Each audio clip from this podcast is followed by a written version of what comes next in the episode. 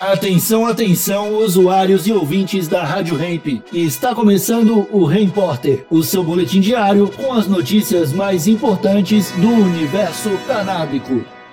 Agora com a palavra, Marcos Bruno.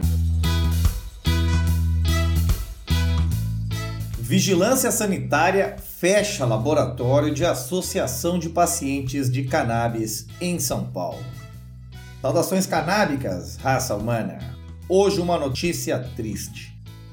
Era esperada a decisão da Vigilância Sanitária de lacrar o laboratório da Associação Flor da Vida nesta semana na cidade de Franca, no interior paulista. Essa entidade atende 1.800 pacientes com cannabis medicinal, mas não tem alvará de funcionamento. Além disso, o fiscal encontrou irregularidades como falta de extintor e ar-condicionado. Disse o fundador da associação Enor Machado para a Folha de São Paulo. De acordo com o funcionário da vigilância, são pequenas pendências, fáceis de serem corrigidas, mas essas não são a principal razão para o fechamento. Bom, apesar do resultado negativo, ele disse que está aliviado. Abre aspas. Fiquei com medo de que houvesse truculência por parte da polícia que carregassem os computadores, por exemplo. Mas o delegado apenas acompanhou o funcionário da vigilância. Foi muito tranquilo. Fecha aspas. O advogado Antônio Pinto Filho da Flor da Vida explica os problemas burocráticos da entidade. Disse ele: Não temos alvará de funcionamento para o laboratório porque somos uma associação.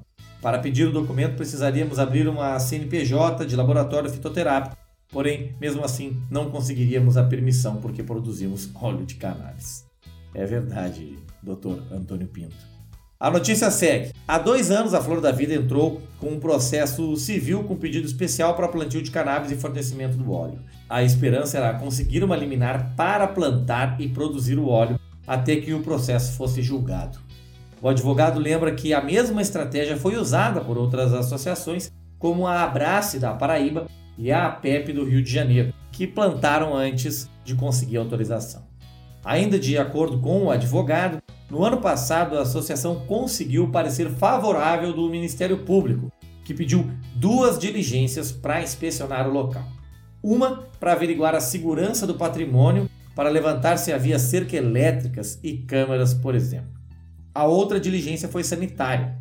Ela aconteceu na quarta-feira passada e resultou no fechamento do laboratório.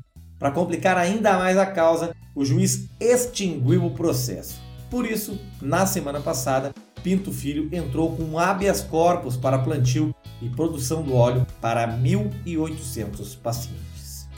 A gente aqui na Rádio Hemp é solidária à Flor da Vida e esperamos que esse processo seja resolvido da maneira mais correta possível, que é a associação não parar e continuar atendendo 1.800 famílias. E daí que é ilegal e daí que não está regulamentado, a vida não espera, senhora Anvisa. Voltamos com o Repórter segunda-feira, 8h20, só aqui na Rádio Hemp, reprise às 12h20. Falou!